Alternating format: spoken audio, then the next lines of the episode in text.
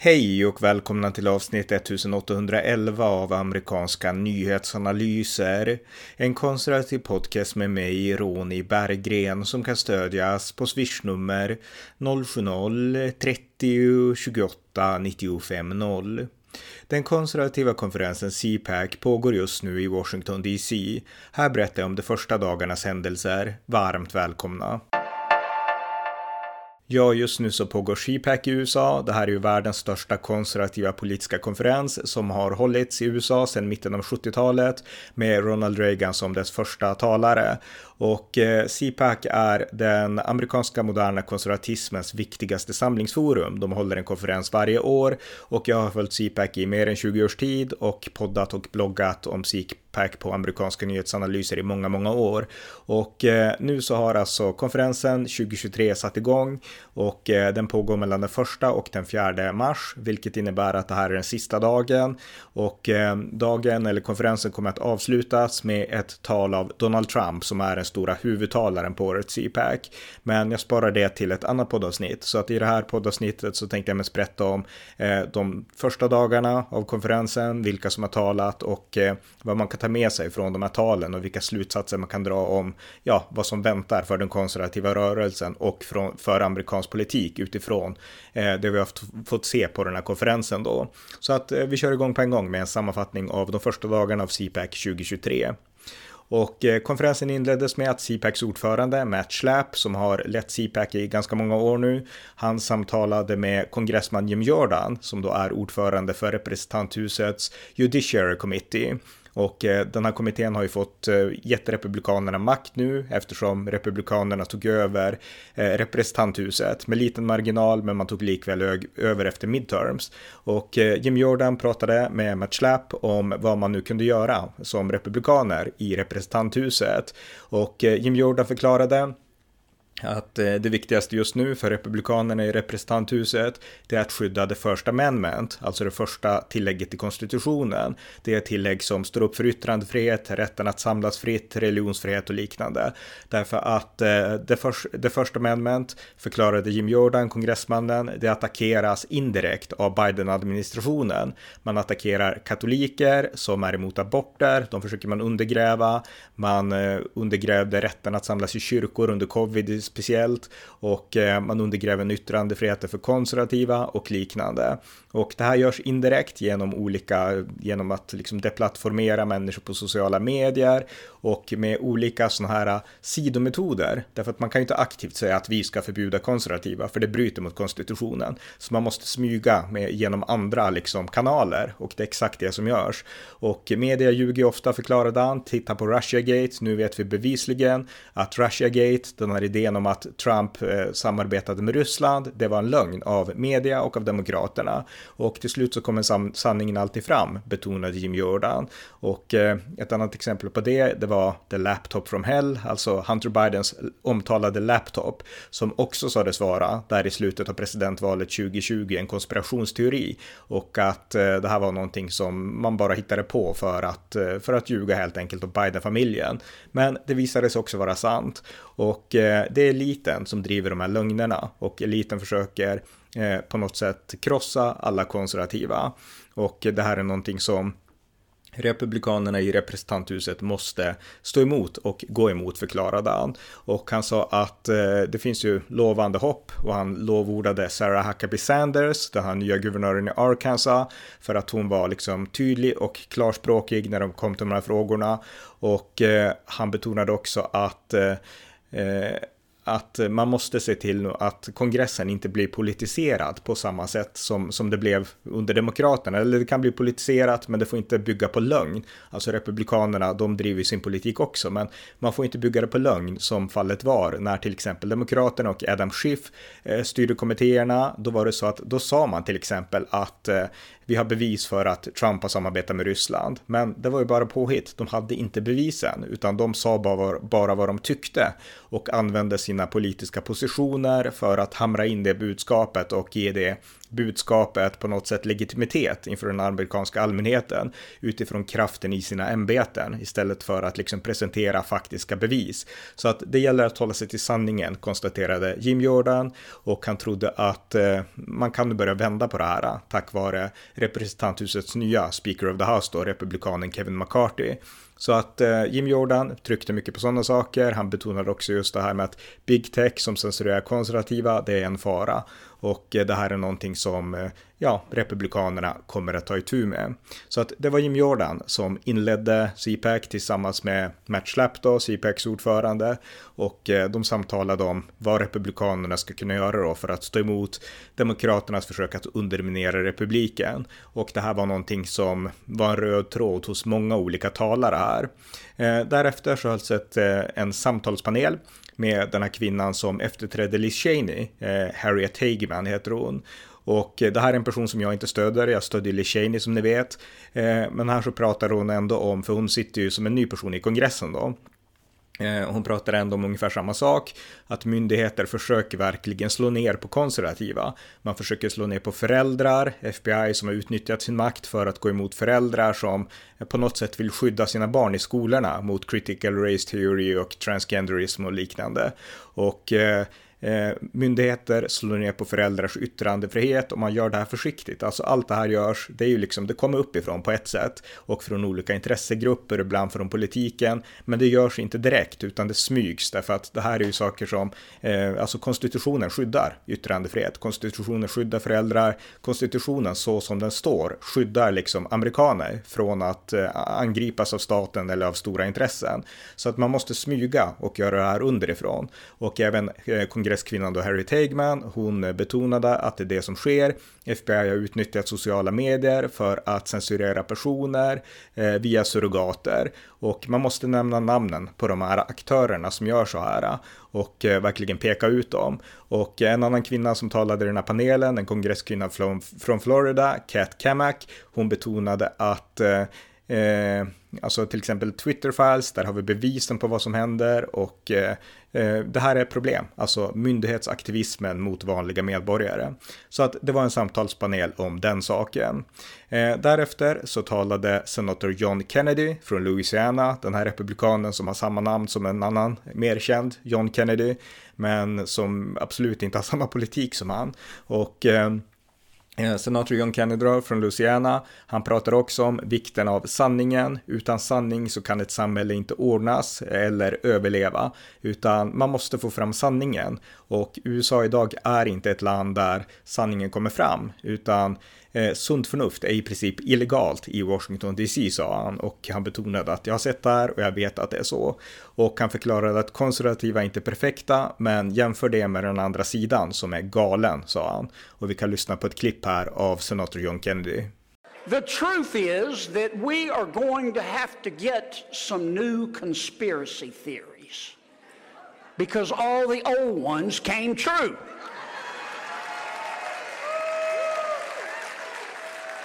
The truth is that Americans aren't perfect. We're not. But the other side is crazy. Now, Americans do not deserve to be governed by deeply weird, narcissistically woke people who hate George Washington, Thomas Jefferson, Abraham Lincoln, Dr. Zeus, and Mr. Potato Head who hyperventilate on their yoga mats if you use the wrong pronoun, who think kids should be able to change their gender at recess, who carry around Ziploc bags of kale to give them energy, and who think they are better than us. By the way, to me, Kale tastes like I'd rather be fat. Därefter så följde ett nytt panelsamtal och den här gången med senator Ted Cruz från Texas och den här nya senatorn J.D. Vance från Ohio. Och eh, de pratade om att, eh, eh, ja, de inledde med, för att de sitter ju då i senaten de är, och de inledde med att förklara att nu styrs ju senaten av Chuck Schumer, som är senatens majoritetsledare, demokrat, och i senaten så är det han som ställer schemat för när man ska hålla omröstningar och liknande, och han är otroligt dålig, han kan inte planera, utan han kan liksom kalla in till ett, eh, nu ska vi rösta om det här, och då måste ju alla senatorer dit snabbt, oavsett om de är på semester eller vart de än är, så att Chuck Schumer, han gör, han gör kaos med Republikanerna och med olika tidsscheman. Så att de hade svårt att få in den här liksom, tiden på CPAC på grund av Chuck Schumers nycker. Men de lyckades i alla fall inledde, inledde de här två med att säga. Men därefter så blev de mer seriösa och eh, de konstaterade att Eh, Eh, Biden-administrationen, man kan se på Demokraterna, deras idiotiska politik. Ted Cruz tog, tog exemplet med karantäns, att sitta i karantän vid corona som exempel och hur man gick för långt när det kom till coronan. Man vet att det är ett dödligt virus, det förstår man, och eh, föräldrar för äldre och sjuka i synnerhet, men inte för yngre och friska. Nu vet vi det. Och vi vet också att det kom från ett kinesiskt labb, trots att det här har avfärdats som en konspirationsteori under lång tid. Men vi förstår mer och mer att labbteorin stämmer trots att det här kördes över totalt av eh, mainstream media. Och eh, även Dr. Fauci då, som har blivit en på något sätt nemesis i den konservativa rörelsen nu. Jag tycker bra om honom ska sägas, inte om allt han har gjort, men om honom som person och mycket av bra saker som han har gjort. Men eh, de flesta konservativa gör inte det. Och eh, J.D. Vance han sa att Dr. Fauci är en av de som försökt kväsa den öppna debatten om covid. Och eh, Ted Cruz han gick ännu längre och ansåg att sådana som Farsi måste hållas ansvariga för att de har förstört människors liv genom att undertrycka sanningen. Och eh, Ted Cruz han hyllade också J.D. Vance. J.D. Vance kommer ju som sagt då från Ohio, delstaten som upplevde den här stora tågolyckan med den här explosionen och de här giftgaserna och som var på plats tillsammans med Donald Trump. Eh, Ted Cruz hyllade honom för det och eh, Ted Cruz sa så här om J.D. Vance.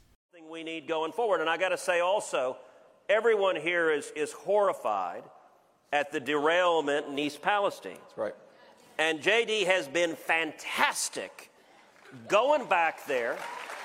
On leadership, yeah. Like going back there, you know, he went and did a video of him poking water with a stick and all sorts of crazy, scary crap came up. And by the way, Joe Biden completely AWOL. Pete Buttigieg, what the hell does this guy got to do to get fired? like, like at this point, it, it, it, it's, it's a bar game. Like, what else could he do?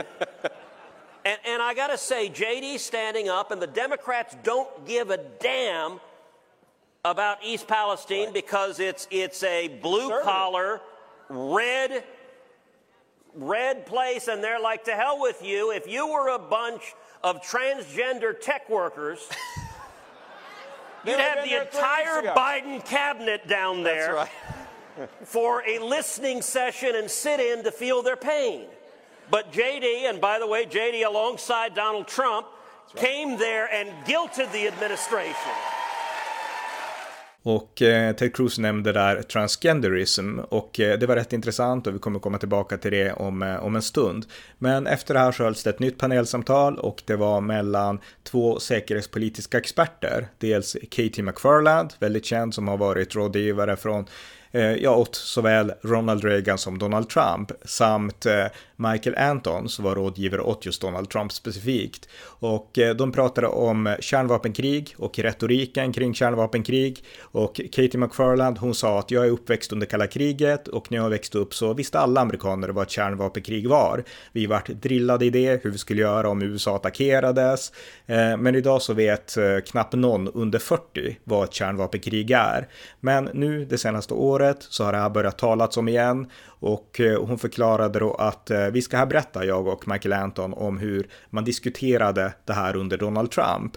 Och hon konstaterade att för ett år sedan, då hade Putin just invaderat Ukraina. Han och många andra trodde att det skulle gå snabbt, men eh, så blev det inte. Ukraina, de slog tillbaka och president Zelensky, han flydde inte utan han anförde sitt land i kampen mot den ryska invasionen. Och eh, Putin har också fått fel om NATO. Han trodde att NATO skulle splittras. NATO har stått enat tillsammans med USA och stöder Ukraina.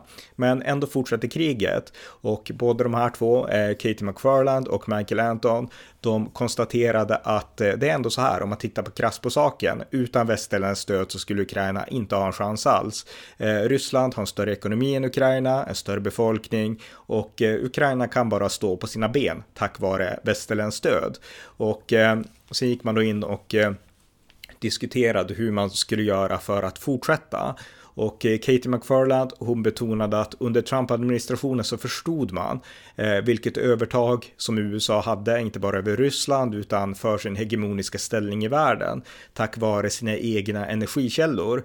Alltså USA har i ett årtionde kunnat borra olja ur berg, fracking, man har kunnat borra olja i haven, i öknar och eh, på alla så här vanliga sätt. Och eh, naturgas har man enorma resurser av. Och eh, USA skulle, om man utgår från de resurser som finns, kunna försörja hela världen med energi i två sekel, alltså i 200 år. Så mycket energi har USA. Och under Trump så blev USA energioberoende. Och eh, det här är någonting som USA strävat efter och det uppnåddes under Donald Trump.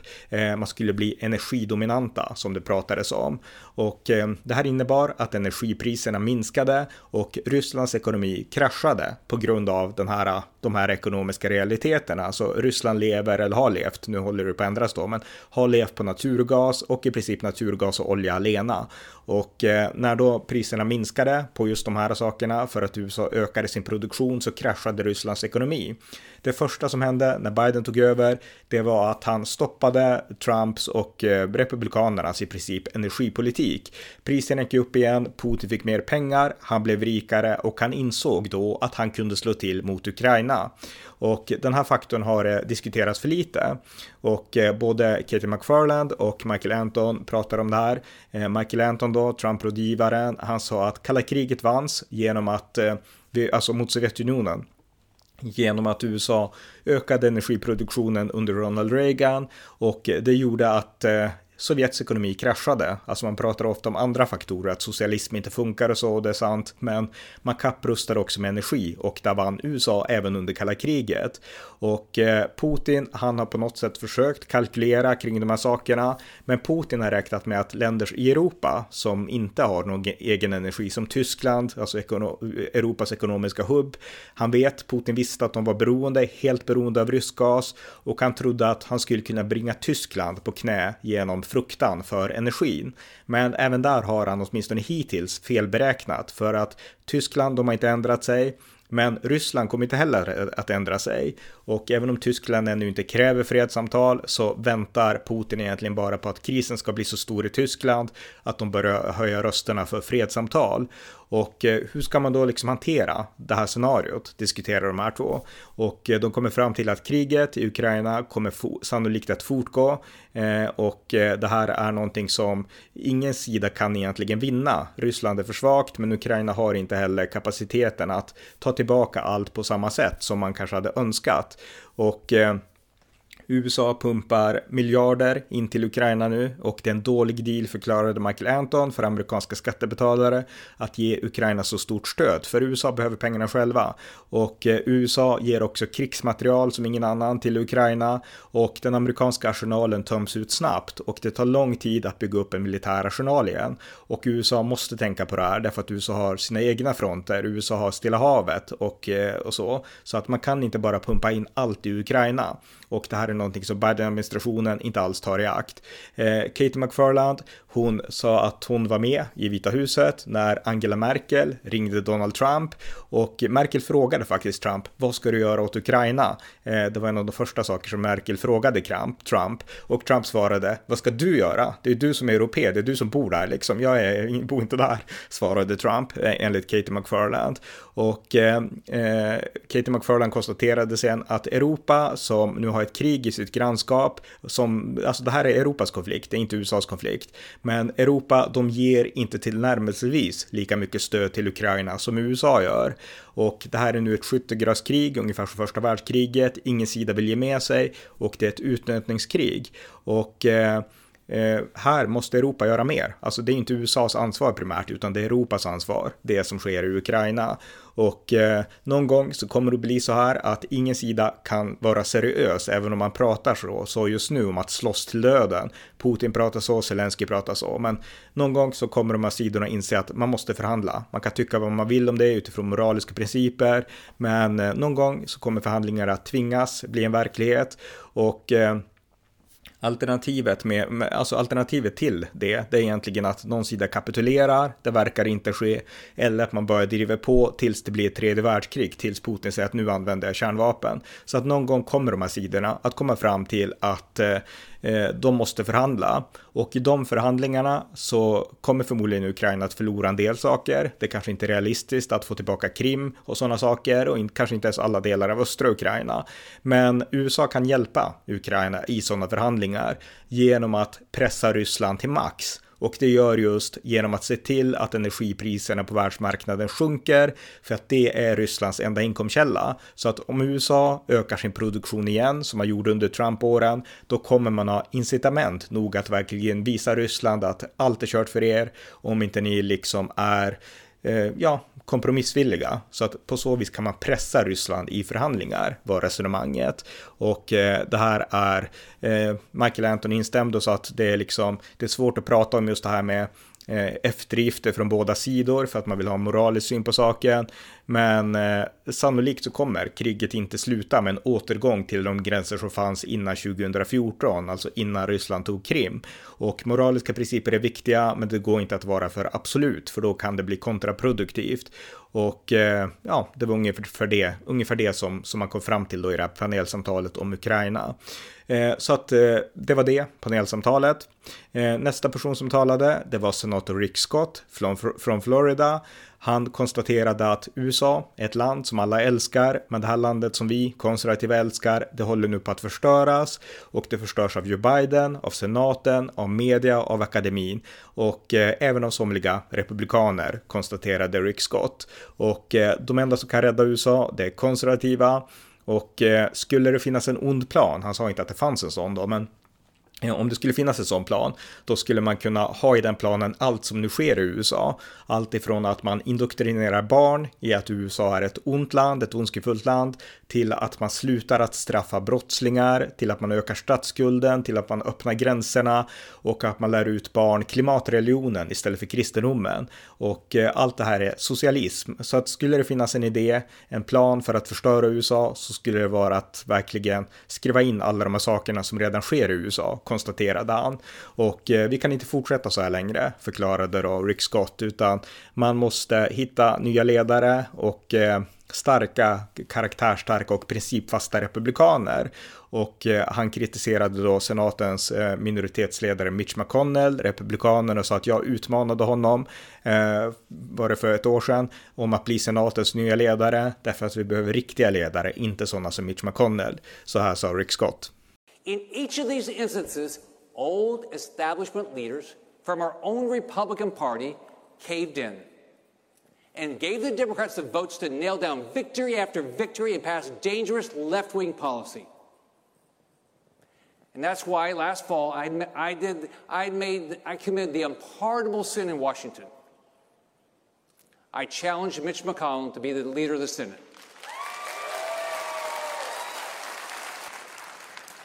Now, when I took on Senator McConnell, I didn't think it was going to be easy.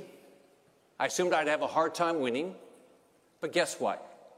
We have to start somewhere. Everybody in Washington said I'm nuts. I might be. But we cannot put up with this BS anymore.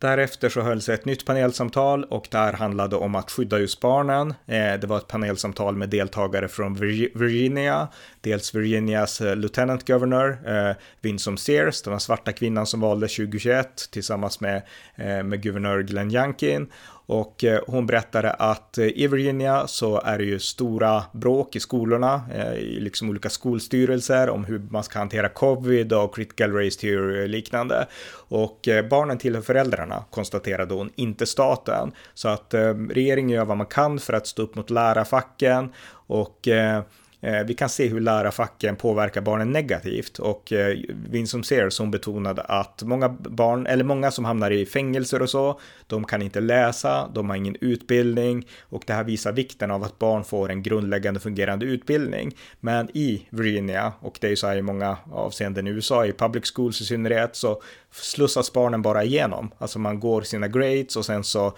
struntar man i om de kan någonting eller inte. Och sen så kastar de, kastas de ut i livet, de kan inte läsa och få inga jobb, de eh, börjar med brottslighet och de hamnar i fängelse. Och det här är lärarfackens fel, konstaterade Winsome Sears, och man måste konfrontera lärarfacken. Eh, en författare som också satt i samtalspanelen som heter Ian Pryor, han betonade att i Virginia, han har skrivit en bok om det, så eh, reste sig föräldrarna upp till sina barns försvar i skolorna när de såg eh, 2021 och både critical race theory och covid policy och liknande och eh, man stod upp för, för sin rätt att vara föräldrar och för sin rätt att skydda sina ungdomar mot statens förmynderi egentligen. Och det här var någonting som mötte hårt motstånd från regeringsämbetsmän och eh, man, liksom, det vart ett krig mellan föräldrar och det här var inte partipolitik konstaterar han. Det var republikaner, det var demokrater, det var människor som kom i egenskap av föräldrar för att skydda sina barn mot eh, överförmynderi i skolmiljöerna. Och eh, de fick regeringen på sig. Regeringen skickade in olika, eh, ja, FBI var till och med där och sådär för att slå ner mot, mot föräldrarna. Och eh, så kan man inte ha det. Men det här visar också vikten av, konstaterade Winsome Searsen, att eh, det ska finnas skolval. Det är viktigt med skolval i USA och så.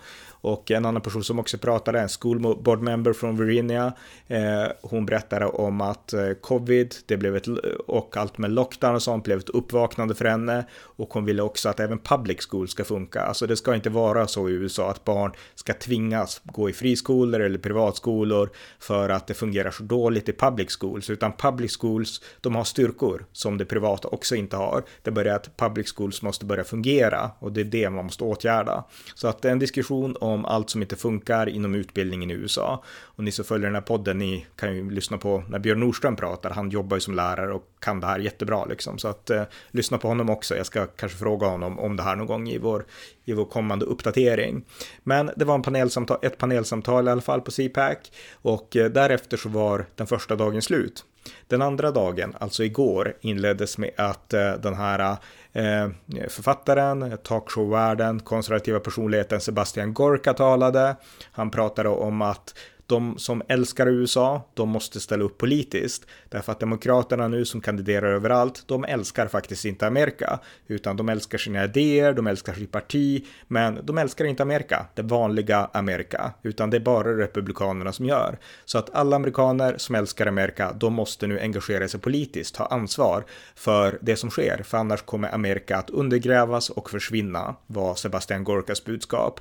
Eh, därefter så talade kongresskvinnan från Georgia Georgia, Mary Taylor Green och eh, hon talade också, som så många andra här gjorde, om vikten av föräldrarna får skydda sina barn eh, mot överförmynderi. Men Mary Taylor Greene, som är en kritiker till kriget i Ukraina, hon kunde inte låta bli att ta upp Zelensky och hon sa så här om Ukrainas president Volodymyr Zelensky. I don't know about you, but when it comes to kids, I think the Republican Party has a duty We have a responsibility, and that is to be the party that protects children.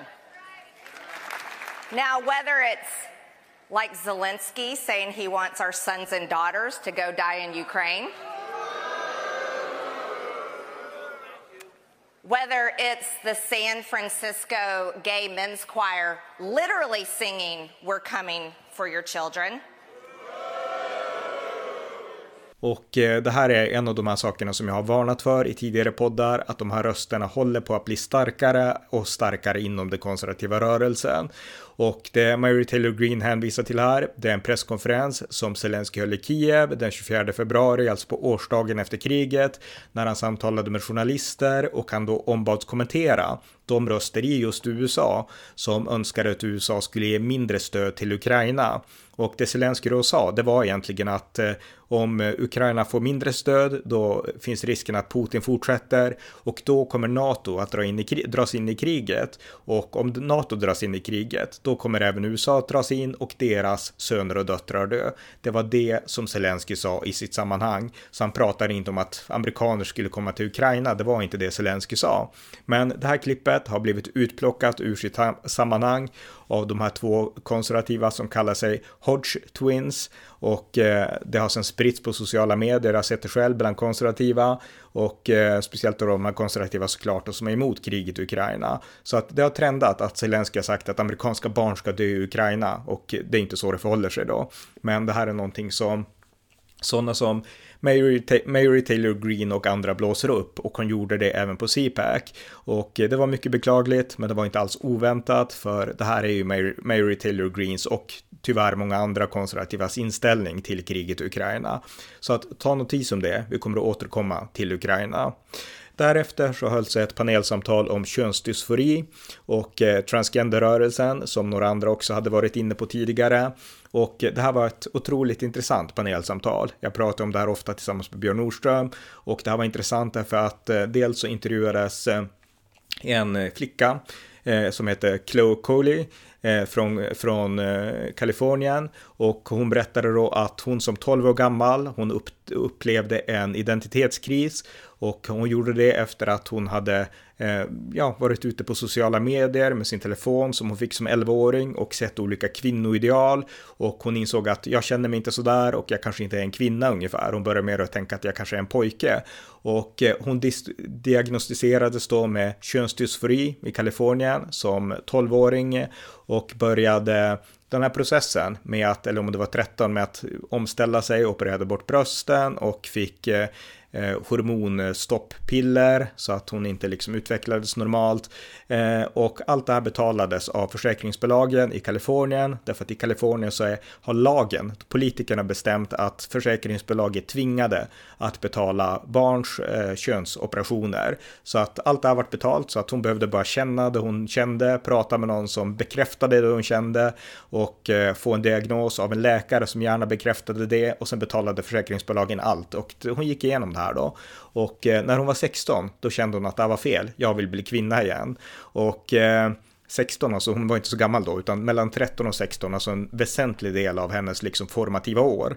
Eh, men när hon då ville bli kvinna på riktigt igen, då så täcktes ingenting av försäkringsbolagen. Det är rätt ironiskt. Ni kan lyssna här på Chloe Coley.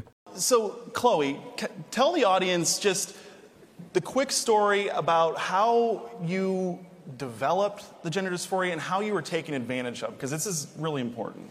Yeah, so I'm somebody who transitioned and detransitioned um, while I was still a minor. I started experiencing gender dysphoria when I was about 12 years old, and I started socially transitioning by first by changing my name, um, the way I dress, the way I cut my hair, and my mannerisms. And then eventually I got diagnosed with gender dysphoria. And at 13, I was put on puberty blockers and testosterone, and I had a double mastectomy at 15, just after my sophomore year of high school, and I stopped transitioning at 16 years old. Well, Chloe, I'm wondering how was this covered by your insurance program, or did they have to pay out of pocket? Yeah, so I'm from California, and by law, insurance companies are supposed to cover every single step of the transition process, pretty much. And, and I'm curious, so they're forced to, by law, cover the transitions.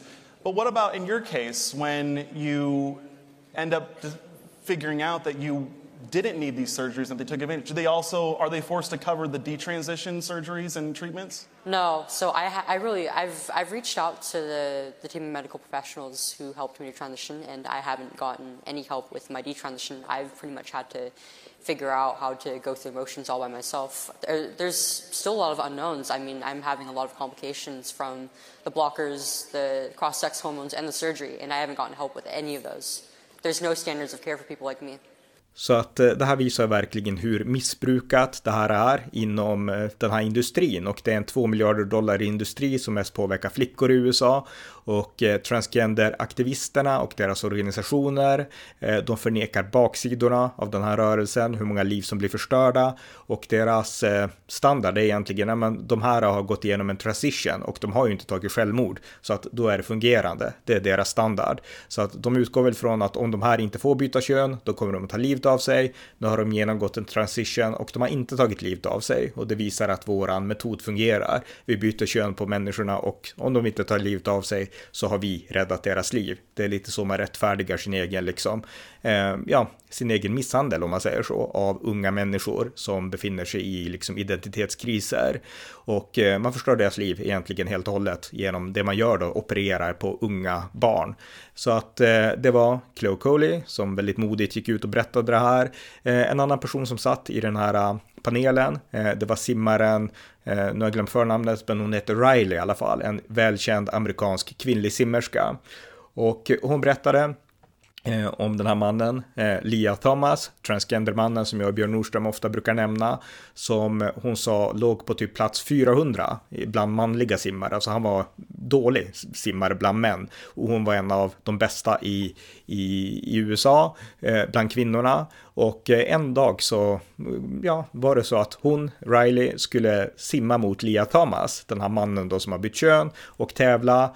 Och eh, de gjorde det och eh, de kom lika, vilket var helt otroligt därför att Lia Thomas är starkare, snabbare och fysiskt bättre än, än Riley därför att eh, han är en man. Och män är byggda biologiskt och det är liksom bara ett faktum. Och eh, det blev en tie, alltså oavgjort. Och när de då stod på prispallen då hade de ju fått samma tid på simningen så att båda skulle dela på ett pris.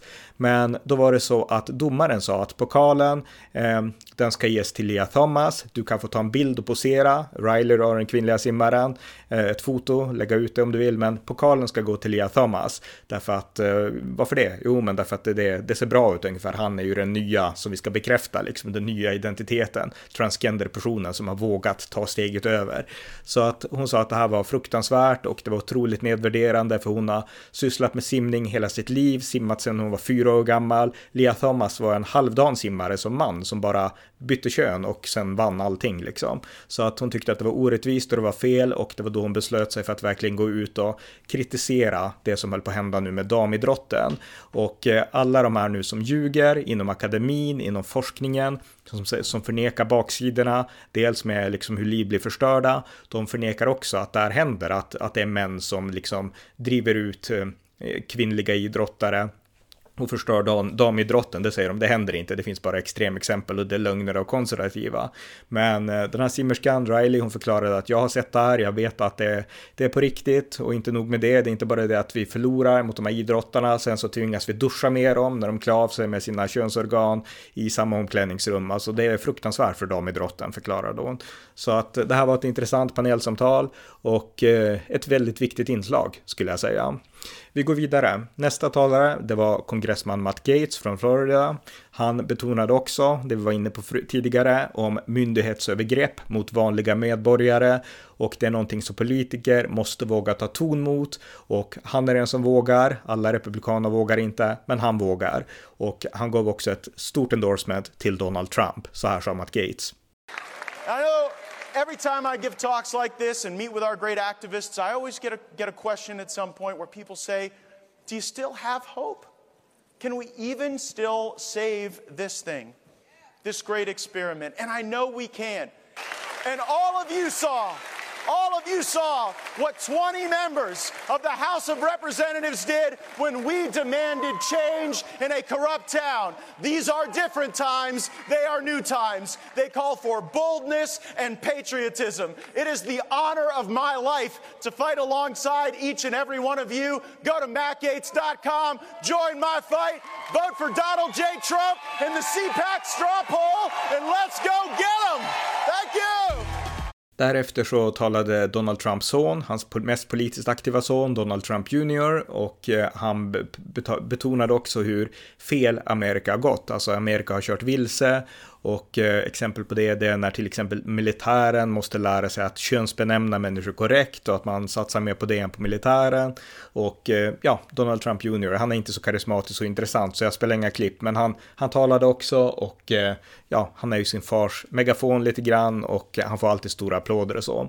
Men nästa talare efter Donald Trump Jr, det var Nikki Haley som kandiderar då till president och utmanar Donald Trump. Och hon inledde med att berätta om den här attacken från CNN-hosten eh, Don Lemon som jag har berättat om förut, där han då menade att hon var över sin prime därför att hon var 51, hon var inte i sin bästa ålder. Ehm, och hon förklarade själv att eh, Ja, hon avfärdade honom totalt såklart och sa att nu är det dags för ett nytt ungt ledarskap och eh, det är jag ungefär. Eh, och hon förklarade att hon vill stoppa USAs väg mot socialism och stoppa det amerikanska självföraktet. Och här några klipp från Nikki Haley. Socialism is weakening our country at the worst possible moment. And we need our military to be stronger than ever. But what does Joe Biden have our troops doing? Taking gender pronoun classes.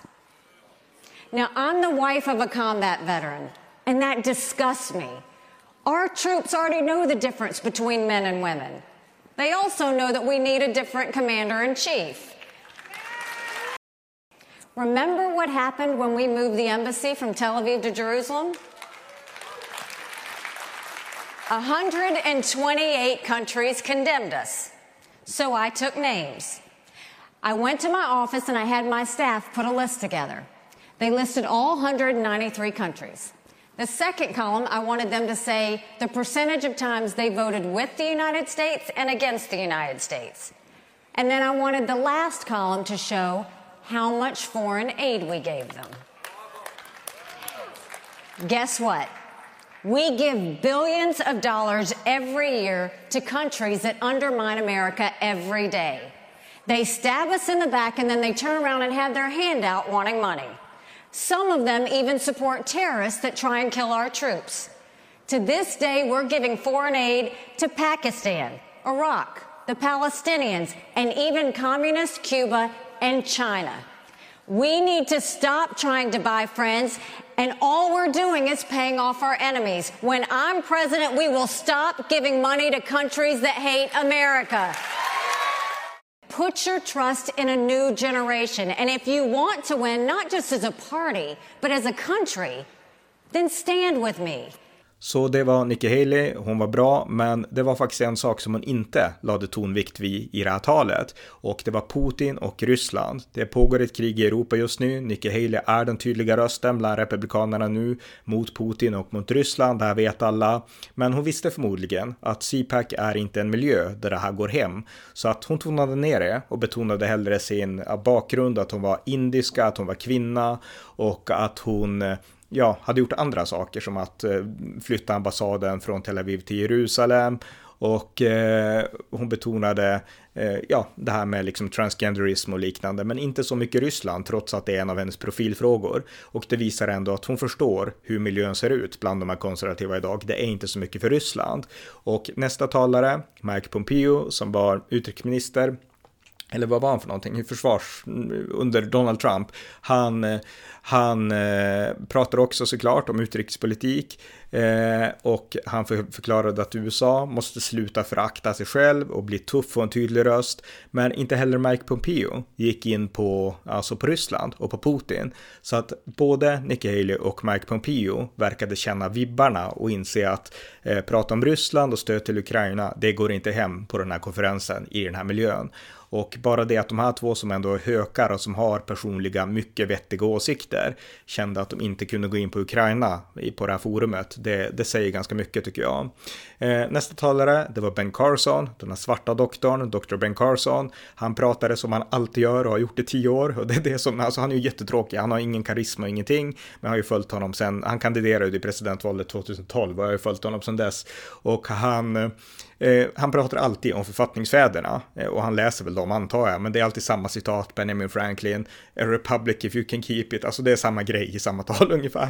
Så jag vet inte hur aktivt han läser författningsfäderna, men han sa samma sak som han alltid säger, att författningsfäderna var fantastiska och USA måste hålla fast vid sina kristna rötter. Alltså man kan plocka tal från 2012 eller 2016 och slänga in det 2023 liksom. Det, han säger samma saker. Men Ben Carson är ändå charmig, nu börjar han bli äldre och han kommer inte bli politiker. Men han, ja, han har alltid en stående inbjudan liksom. För att han, han säger rätt saker. Så att han talade också. En annan person, och det här är en av mina favoriter, det är NRAs, National Rifle Associations CEO, Wayne LaPierre. Han har ju pratat om vapen i 14 års tid, sedan 2008 tror jag han har lett eh, eh NRA och han har varit en ledare i NRA sedan alltså, lång tid tillbaka, årtionden. Eh, och han pratar ju alltid om the second amendment och rätten att bära vapen. Det gjorde han nu också. Men nu la han tonvikt vid the first amendment, alltså rätten till yttrandefrihet, rätten att samlas fritt och religionsfrihet och allt det här. Och han gjorde det därför att han konstaterade att just nu så attackeras NRA av delstaten New York och de attackerar inte via the second amendment, alltså rätten att bära vapen, utan de attackerar NRA via the first amendment. Och det här började under guvernör Andrew Cuomo, den här äh, demokratiska guvernören som avgick efter att det hade uppdagats att han hade sextrakasserat mängder av kvinnor. Ehm, men han avskydde NRA och han ansåg att han, han ville angripa och stoppa NRA och han förstod ju att det kan jag inte göra öppet utan även han insåg att det här kan bara göras genom myndighetsaktivism för att lagen och till och med konstitutionen står på NRAs sida. The second amendment finns där. Eh, men det Andrew Cuomo beslöt göra, det var att eh, gå ut till alla stora banker i USA och till alla stora organisationer och säga att om ni har någonting att göra med NRA så kan ni glömma att få liksom eh, ja, att vi, myndigheterna i New York, som är en av USAs ekonomiskt starkaste delstater och en av de viktigaste delstaterna, en världshubb, då kan ni glömma att vi och våra myndigheter kommer att liksom hjälpa er och samarbeta med er och så. Eh, så att ni måste Eh, ta händerna bort från NRA och inte samarbeta med dem för att få samarbeta med delstaten New York. Det gick Andrew Cuomo ut med. Och eh, rent krasst så är det så här att även om Second Amendment skyddar rätten att bära vapen. Om NRA inte får ha sina bankkonton, om de inte får ha sina byggnader, om de inte får samlas fritt, då kommer ju i praktiken eh, NRA inte att kunna verka. Det är ett faktum oavsett vad det andra konstitutionstillägget eh, säger.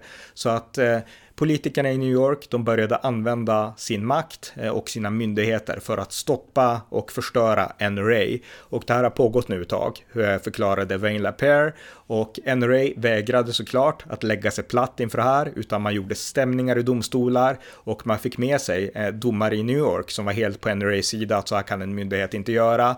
Men en appealcourt, de körde över de här lokala domarna i New York och eh, nu har NRA beslutat att ta det här till högsta domstolen och eh, stämma delstaten New York för det man nu försöker göra med NRA. Och eh, det här är en fight, inte bara för NRA och för vapenägare, utan för hela USA. Därför att om man inte vinner det här äh, slaget i högsta domstolen, då kan myndigheter i princip utifrån politikers egna godtycke göra vad som helst för att stoppa amerikaners konstitutionella rätt att samlas fritt, att äga vapen och liknande. Det kan inte stoppas formellt för att konstitutionen är konstitutionen, men det kan stoppas indirekt via aktivism, så som Andrew Kuma har försökt. Eh, om inte det här går vägen i högsta domstolen. Och eh, det här är liksom, där handlar om USAs frihet att stoppa aktivisterna från att undergräva konstitutionen genom myndigheter. Och eh, vi kan spela ett kort klipp av Wayne LaPierre, eh, CEO för NRA. This decision, and I'm going to say it slow, if it's allowed to stand, would mean that government regulators can use their nearly infinite powers to silence and destroy any organization in pursuit of their own personal political agenda. This is one of the most chilling, chilling decisions ever rendered by a federal appellate court in our nation's history. And make no mistake, if this dangerous precedent is allowed to stand, any politician or government agency would have the license to use their regulatory powers and authority, including investigations, crippling fines, threats, blacklisting campaigns, abusive litigation, and more to destroy any person, any company, or any organization they consider their political enemy. Is that the kind of America you want to live in? no. The stakes, me either. The stakes couldn't be higher. And so today, I'm proud to announce to all of you here at CPAC that the National Rifle Association of America has filed a petition with the United States Supreme Court seeking a review of one of the most important First Amendment cases in our nation's history. Because this case, this case is going to decide if every American still has a guaranteed freedom of speech and assembly, or if government officials can weaponize their powers to take down anyone that they don't like. Så att det var Wayne LaPierre och jag är en fan av honom. Han är helt skön och jag har följt honom i många år, sett honom på alla CPAC och sådär och han är, han är jättebra. Så att jag hoppas verkligen det går vägen i den här fighten. Nästa person som talade, det var Donald Trumps gamla rådgivare Steve Bannon. Han konstaterade att nu lever, eller nu befinner sig världen i en väldigt farlig tid. Eh, dels så har man en kris, en ekonomisk kris Eh, som, eh, som beror på Bidens politik och dels så har man en tid av krig. Och eh, han sa att backa bandet till den 3 november 2020, presidentvaldagen det året. Då hade USA upplevt fyra år av fred och välstånd under Donald Trump. Och eh, nu håller allt det här på att undermineras och eh, han kritiserade Fox News för att ha gett eh, Arizona, han sa inte Arizona men indirekt till eh, Joe Biden. Vi gjorde en podd om det här, jag och John Gustafsson häromdagen, eller för någon vecka sedan. Men det, är liksom inte Bannons syn på det hela. Men han betonade också att nu har USA överlåtit sin utrikespolitik till Volodymyr Zelensky. Så att lyssna på det här, så här sades till Bannon. And what are we doing? We're turning over our foreign policy to Zelensky to let him determine whether he's going to go take Crimea or not. Och eh, Steve Bannon, det här visar ju tydligt också på just de här underströmmarna som nu växer hos republikanerna med en skarp kritik mot Zelensky och mot kriget i Ukraina. Så att det här är inte udda röster och kombinera det med just kritiken som också fanns mot Mitch McConnell, senatens republikanska minoritetsledare. För det var han som var i Europa nyligen på säkerhetskonferensen i München och betonade att ni behöver inte oroa er, republikanerna stöder Ukraina. Och eh, han gör det och många republikaner gör det. Men det är inget snack om när man följer den republikanska rörelsen att underifrån växer de här äh, kritiska rösterna mot Ukraina och det ena sätts i motsättning mot varandra. Gränsen mot Mexiko eller gränsen mot Ukraina. Och då väljer ju vettiga amerikaner gränsen mot Mexiko. Så att de här kontrasterna görs och det är väldigt beklagligt. Jag menar, vi hade här i Sverige de som vill sätta NATO-medlemskap i kontrast till liksom rätten att bränna Koranen, NATO eller yttrandefrihet och välja yttrandefrihet liksom. Det är extremt farlig polemik att, att gå in på det här spåret. Men det görs i USA och det görs tyvärr av somliga konservativa i Europa och det är här vi måste hitta balansen. Och det är det jag verkligen efterlyser och har gjort i flera poddar nu. Men Steve Bannons tal, det visar också att de här rösterna växer, tyvärr, i USA bland de konservativa. Det är ett faktum. Eh, nästa talare som avslutade gårdagen på CPAC, det var, eh, det var inte en amerikan, utan det var en britt. Och det var en britt som har varit på CPAC många gånger förut, Nigel Farage, tidigare partiledare från UKIP. Och eh, Nigel Farage, han förklarade att eh, CPAC, när jag var här första gången 2012, då var jag den enda utländska talaren. Sen ska sägas då att det har funnits många andra utländska talare på CPAC också, men det var väl första gången för honom. Men han betonade då att eh, nu så är det ju besökare här från hela världen och CPAC håller till och med events i andra länder och eh, CPAC har fått en nyckelroll för den konservativa rörelsen i hela västvärlden, förklarade Nigel Farage. Och han tackade då CPACs ordförande Matt Schlapp och hans fru Mercedes Schlapp för, för det här arbetet med att få CPAC att verkligen få genomslag internationellt. Han lovordade också Donald Trump som han sa var den stora en av de modigaste personerna han har träffat och eh, Han förklarade att en orsak till att USAs konservativa nu har så stort inflytande över hela västvärlden, det beror på allt som har hänt i västvärlden. Från eliterna på västkusten till big tech och till alla som slår ner på konservativa. Det ser ju likadant ut i Storbritannien, lockdowns där, lockdowns i USA, lockdowns i Europa i förhållande till coronan. Och han sa att jag bröt mot lockdown, jag hälsade på mina gamla föräldrar och sådana saker för att jag kommer alltid vara en rebell när friheten inskränks. Och det ser likadant ut i väst och det här drivs av en mediaelit, av en politisk elit och av ideologer och sådär. Så att det är just på grund av det här vänsterliberala den här stora vänsterliberala blöta filten som vilar över västvärlden. Det är det som gör att motrörelsen, CPAC, får så stort inflytande på egentligen hela västvärlden idag, betonade Nigel Farage. Och det tyckte jag var väldigt intressant. Eh, han förklarade också och kom också in på att eh, det som händer nu är att eh, den vänsterliberala rörelsen attackerar allt vi håller kärt och inte minst familjen som attackeras. Och han tog exempel med en dragqueen i Storbritannien som hade uppträtt inför 11-åringar och här är klippet från Nigel Farage. But these are depressing times for conservatives. Just this week in the British Isles we had a case of a drag queen invited to speak to a group of 11 year old children. Boys and girls of 11 being told there are 73 different genders. Girls being told they can take a part of skin, a graft of their skin from their arms to make a male implement. That's about the most diplomatic way I think I can possibly put that. And a kid in the class says, My mummy and daddy tell me there are two genders. There are men and women. And a kid of 11 is kicked out of the class.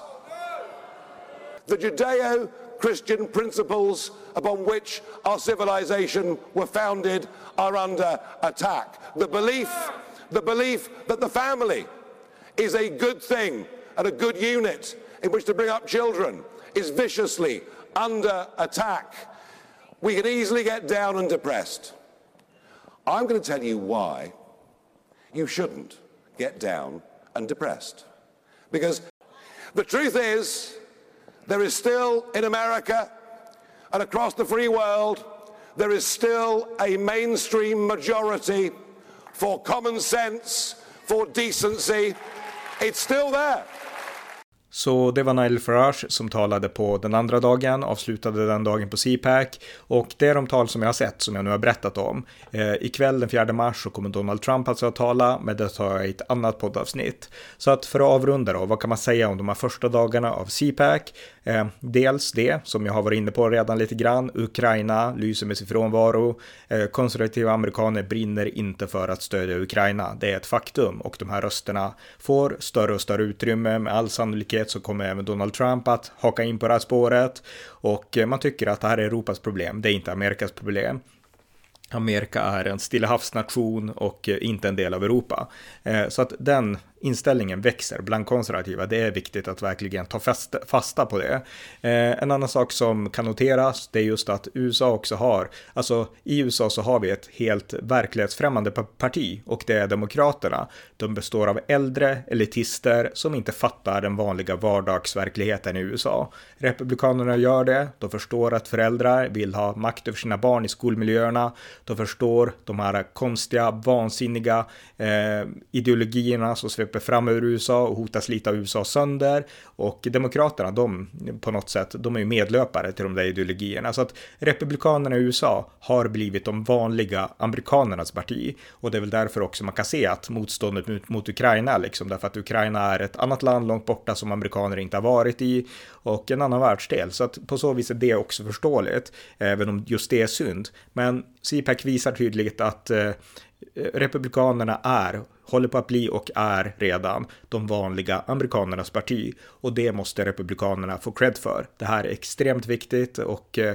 eh, alltså hade demokraterna varit vettiga så hade man ju dragit lärdomar av det här, men det, det, gör man inte, utan man har helt huvudet i det blå. Så att ingenting tyder på att det kommer att gå sämre för republikanerna.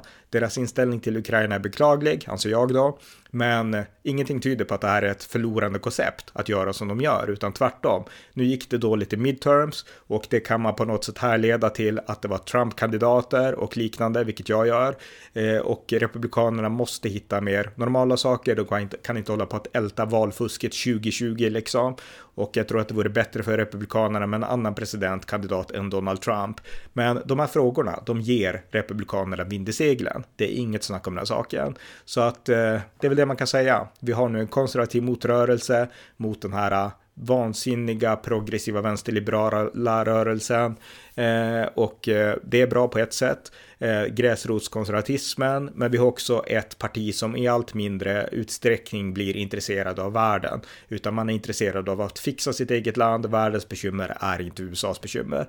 Så att så ser det ut nu och eh, vi får se hur eh, Trump i sitt tal då senare ikväll förhåller sig till de här sakerna. Men jag återkommer, om, jag återkommer till det ikväll eller imorgon. Så att eh, det här var de första dagarna av CPAC 2023. Ni har lyssnat till amerikanska nyhetsanalyser, en konservativ podcast som kan stödjas på swishnummer 070-30 28 95 0 eller via hemsidan på Paypal, Patreon eller bankkonto. Skänk också gärna en donation till valfri Ukraina-insamling, ett land som konservativa inte får vända ryggen till. Vi hörs snart igen, allt gott tills dess.